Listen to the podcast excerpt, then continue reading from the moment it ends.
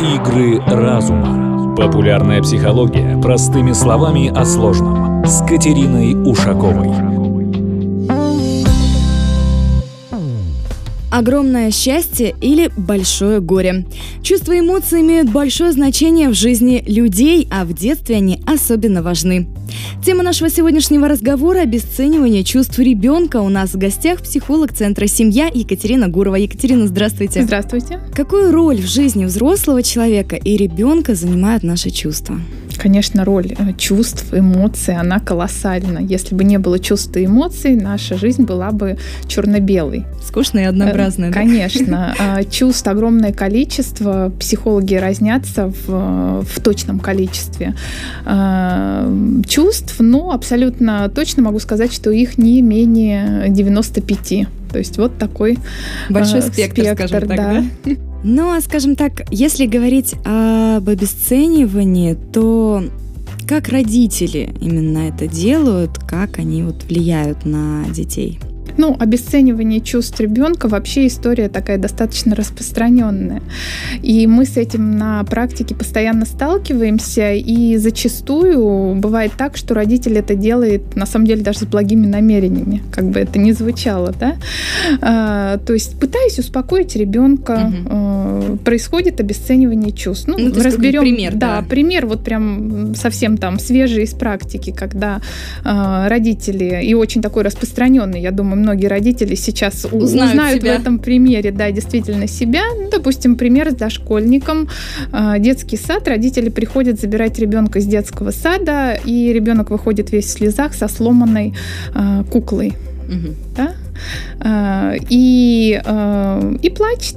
И тогда родители, дабы успокоить ребенка, чаще всего какую фразу произносят? Ерунда, не Конечно. плачь, ничего страшного, да? Это, это ерунда, это мелочи, не плачь, это такая э, вообще мелочь, что ты завтра про это даже не вспомнишь, вытирай слезы, а ну-ка улыбнись, купим новую и так далее. Да? Ну, такая э, распространенная история. Ну, вроде казалось бы, да, родители думают, что они подбадривают как-то, Поддерживают, да, да, да, да. То есть абсолютно с благими намерениями.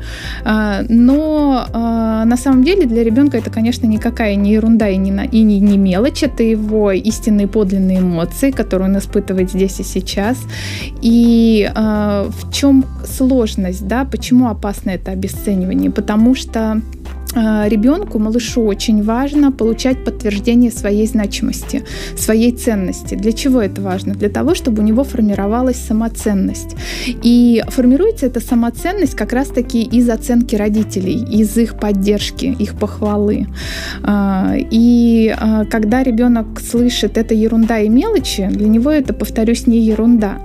И тем самым он интерпретирует слова родителей немножко по-другому, да, воспринимает mm-hmm. эти слова по-другому, что мои чувства, эмоции, они незначимы, да, не обесцениваются, так и более того, а, я еще и чувствую не то, что должен чувствовать, да, родители говорят, улыбнись, успокойся, да, и так далее.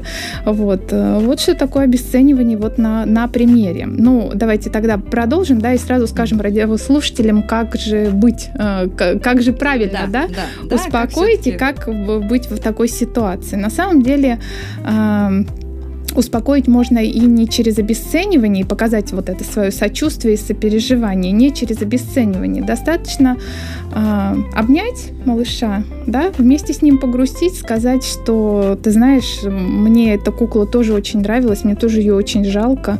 Э, возможно, придется помочь ребенку отобразить свои чувства, потому что детки не всегда умеют это делать. Можно прям задать вопрос, там, тебе грустно, mm-hmm. тебе сейчас больно, печально, да, то есть э, вот такими наводящими вопросами вопросами. И еще раз повторюсь, обнять, поцеловать, но опять-таки, да, в зависимости от ситуации, ну, тактильный контакт, конечно, важен, а, чтобы показать вот эту эмоциональную близость. И а, вместе погрузить, повторюсь, вместе погрустить а, над этой сломанной куклой, ну, а потом уже как вариант, там, я не знаю, какая-то новая кукла, попробовать подчинить это, но очень важно изначально проработать вот эти чувства вместе с ребенком.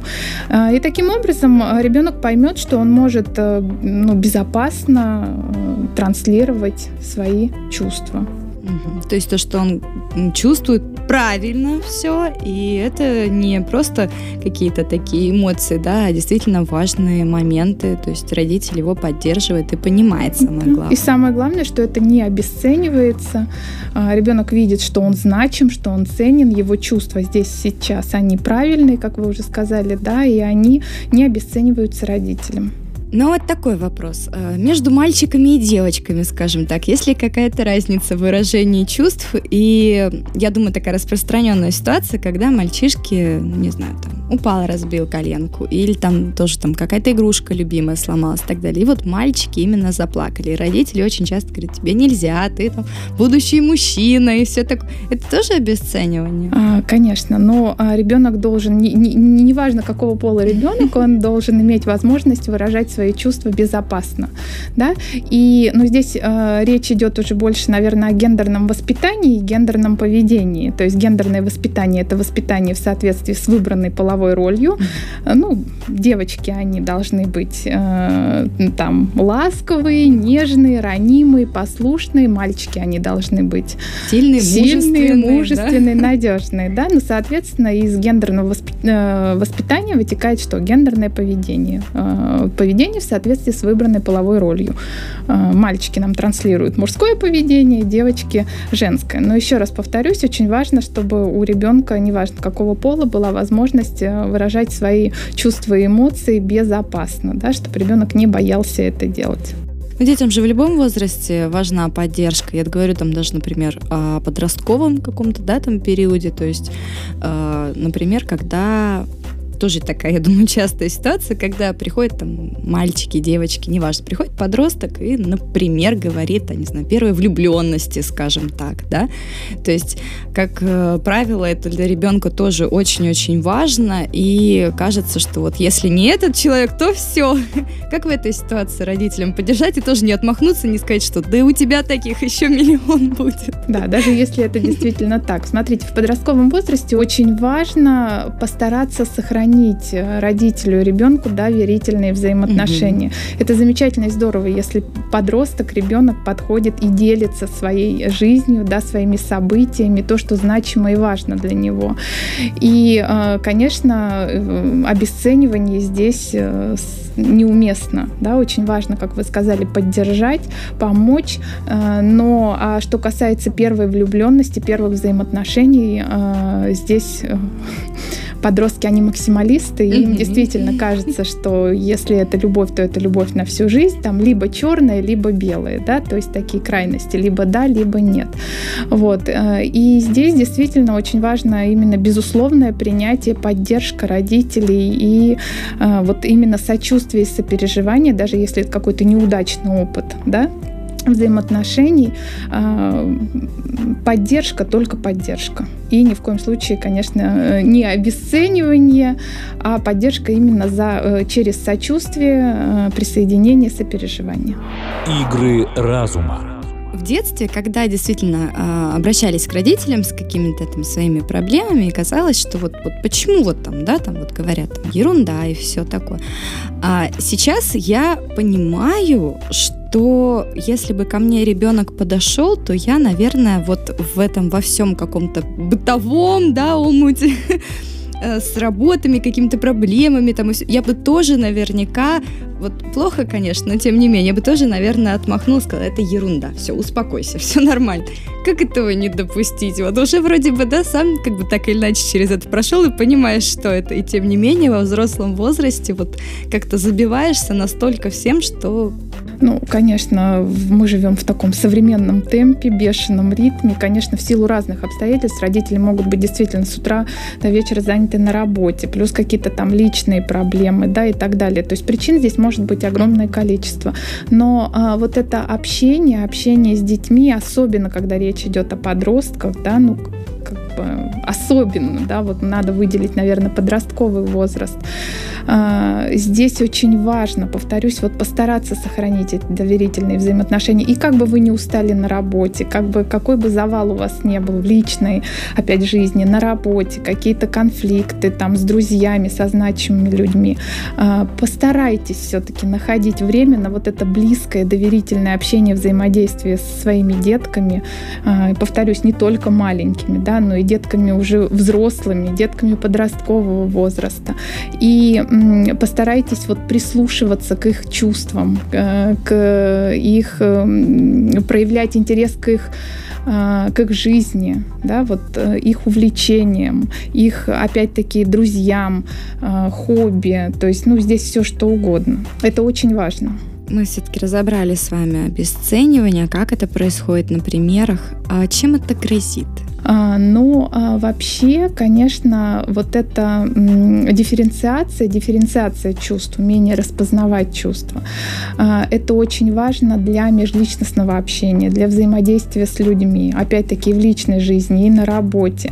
То есть это такая неотъемлемая часть, очень важная и значимая. И если на постоянной основе будут обесцениваться чувства ребенка, повторюсь, на постоянной mm-hmm. основе, это, конечно, повлияет на сформированность самоценности.